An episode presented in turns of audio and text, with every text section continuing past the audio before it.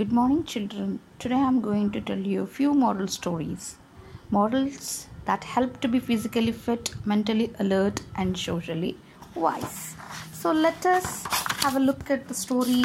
One of the story which I'm going to tell you is how to escape from the trouble when you're in a hot trouble. How to escape with a wise idea. The kick of the horse. Once a wolf saw a horse gazing in the field he decided to make it a prey of him. The horse also noticed the wolf coming, but he did not lose his wits and pretend his legs to be feeling limp. Then the horse, the fox asked, What is the trouble with you? It asked cunningly. Then the horse replied, I have a hurt on my hoofs. Said, Oh, is it? Let me examine you. I am very good at medicine, replied the fox.